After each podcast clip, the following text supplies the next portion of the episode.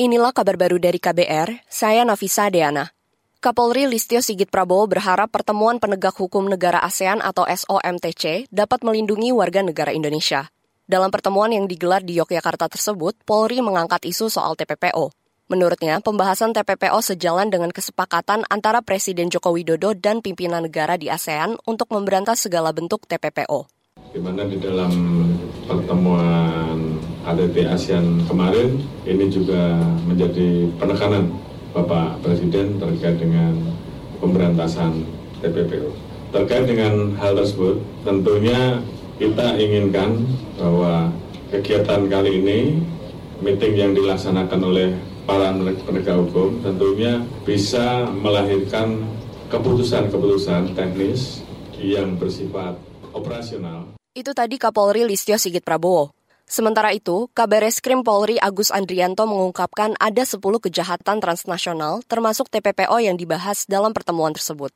Di antaranya perdagangan gelap narkotika, terorisme, penyelundupan senjata, dan perdagangan orang hingga pencucian uang. Ia mengatakan kasus-kasus itu masih marak terjadi di negara-negara ASEAN. Kita ke berita lain. Komisi Nasional Anti Kekerasan Terhadap Perempuan mencatat terjadi lebih dari 4.000 kasus kekerasan seksual sepanjang 2022. Komisioner Komnas Perempuan Ferianto Sitohang mengungkapkan setengah dari seluruh kasus tersebut merupakan kekerasan seksual di ruang publik.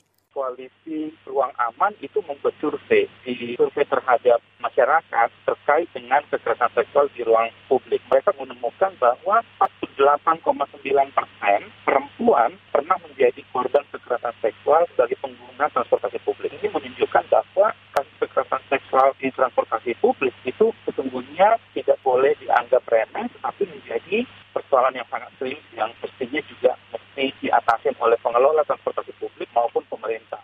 Komisioner Komnas Perempuan Ferianto Sitohang meminta pengelola transportasi publik membuat kebijakan-kebijakan yang lebih menyeluruh. Rekomendasi itu meliputi penambahan armada ketika jam-jam sibuk hingga menempatkan kamera tersembunyi atau CCTV di titik tertentu. Kita ke berita selanjutnya. Konfederasi Serikat Pekerja Nusantara atau KSPN mencatat sejak awal tahun 2023 sebanyak 36 ribu lebih buruh di pemutusan hubungan kerja atau PHK. Presiden KSPN Ristadi mengatakan mayoritas pekerja yang terkena PHK berasal dari sektor industri tekstil. Kata dia, banyak pekerja yang di PHK tidak terdata oleh pemerintah.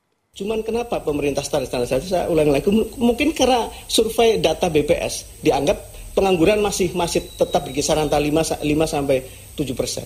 BPS itu menganggap pengangguran itu kan betul-betul betul-betul tidak punya pekerjaan. Tapi anggota kami Pak, yang tadinya full bekerja di satu perusahaan tekstil, setelah di PHK, mereka kerjanya serabutan sehari kerja satu atau dua jam. Oleh BPS itu kan tidak dianggap sebagai pengangguran, maka kemudian data BPS muncul data pengangguran di sekitar 5 sampai 7 persen.